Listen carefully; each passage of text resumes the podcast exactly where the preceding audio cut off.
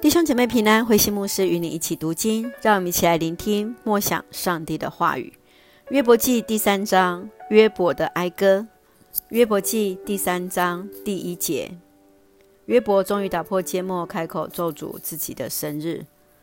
上帝啊，愿你诅咒我出生的那一天，愿你诅咒我成为胎儿的那一夜。上帝啊，愿你使那一天变成昏暗，愿你不再纪念那一日，不再让光照耀它，愿它成为幽暗笼印的一天，愿密云笼罩着它，黑暗遮住阳光。愿那一夜被涂抹，不再列在岁月中，愿它成为孤寂无聊没有欢乐的夜晚。愿那些能召唤海兽的人，那些巫师们出来咒诅那一天。不要让晨星闪耀，不要让黑夜有黎明的盼望。要咒诅我出生的那一夜，因它使我遭遇重重患难。为什么我不胎死母腹，或一出母胎便断了气？为什么母亲把我抱在膝上？为什么她用奶抚养我？要是我那时候死去，如今就得享安息，跟重建宫殿的君王统治者同睡，跟屋子里装满了金银的王子合眼长眠，跟流产未见光明的胎儿同眠。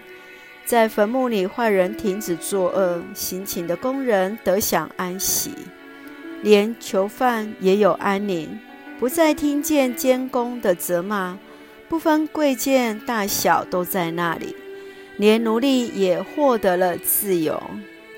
为什么让悲愁的人继续生存？为什么让忧伤的人仍然看见光明？他们求死不得，他们宁愿进坟墓，不愿得财宝。他们要等到死了，埋葬了，才有真正的喜乐。上帝使他们的前途渺茫，从周围困住他们。我以叹息代替食物，我呻吟哀嚎，像水流不止。我所害怕的事一一出现，我所恐惧的事偏偏临到。我没有平安，得不到安息，我的烦恼没有止境。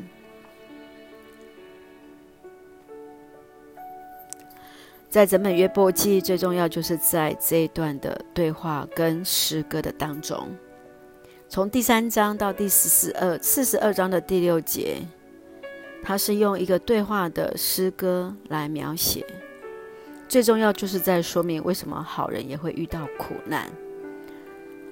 而在这一段诗歌的开始，就是在我们今天所读的第3章，也就是约伯的哀歌。他在论到约伯如何的咒诅自己的出生，他不断提出了为什么？为什么不胎死母腹，一出母胎就断了气？为什么母亲还要抱我在膝上用奶抚养我？你看到的是他的愁苦，他的悲伤，他的痛苦。从14节到16节19节来论到死亡对任何人的生命都是公平的。而在最后20节到26节，看到生命既是那样的痛苦，为什么还要存活下去？为什么还要继续的活下来？生命的意义究竟是什么？从第3章，我们一起来学习，一起来阅读。我们一起来看第1节，约伯终于打破缄默，开口诅咒自己的生日。约伯打破缄默，不是去指责他人或是上帝，而是咒诅自己的生日。人们在遇到苦难会如何向上帝哭诉呢？或者是像约伯在咒诅着自己的出生。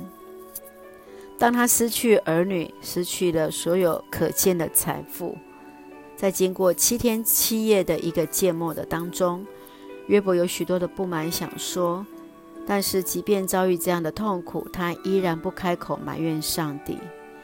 如果是你呢？如果你是约伯，经过这样的事情，经过这7天7夜，你想你会说的第一句话是什么？接续我们来看第20节，为什么让悲愁人继续生存？为什么让忧伤的人仍然看见光明？是的，那些在忧郁当中的弟兄姐妹，那些在受苦当中的弟兄姐妹，他们会常常问这句话，受苦有时候是我们常常要去面对或是学习的一个功课。我们会以为什么来询问，来寻求解答。但是即便真的找到了这样的答案，这些困难我们依然要去克服，依然要去学习，而让这个所受的苦能够产生它的一个意义。在你的生命当中，是否也有遇到这样困苦的事情？你是如何去面对生命的低潮呢？是否身旁有人是可以让你学习，或者是陪伴我们度过的？最后我们来看23节，上帝使他们的前途渺茫，从周围困住他们。苦难真的是上帝做的吗？在上帝的作为当中，人们当然是无智慧的之处，我们没有办法去智慧什么。但是要记得的事情就是，即便在苦难当中，依然要记得要来依靠上帝。想想，当遇到苦难时，你是否会记得向那怜悯人的上帝来求助呢？让我们记得，上帝是可以依靠的。我们最后来看一下第3章24节，我所害怕的是一一出现，我所恐惧的是偏偏临到。上帝来帮助我们，让那些所害怕的从我们当中移开，让我们更多的喜乐，更多的依靠。愿主来帮助我们。我们一起用这段经文来祷告。亲爱的天父上帝，认识你是有福的，谢谢你在我们生命当中所赏赐的一切，数算恩典，确信你与我们同在。感谢你创造我们每一个人是如此的特别，即便我们生命当中有时候遇到一些不平、埋怨或愁苦，求主教导我们饶恕和释放。我们深深知道你的道路高过人的道路，你的意念高过人的意念。虽然我们不了解为什么，但是我们依然相信你的旨意最为美善。恩待保守我们的弟兄姐妹身体健壮，灵魂兴盛，在接受疫苗当中一切平安，赐下平安喜乐在我们所爱的台湾，我们的国家。感谢祷告，奉主耶稣圣名求，阿们。弟兄姐妹，愿上帝的平安与我们同在。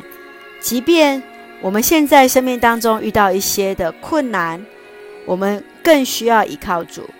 愿上帝加添我们各样的力量、智慧在我们当中。上帝的平安与你同在，弟兄姐妹，平安。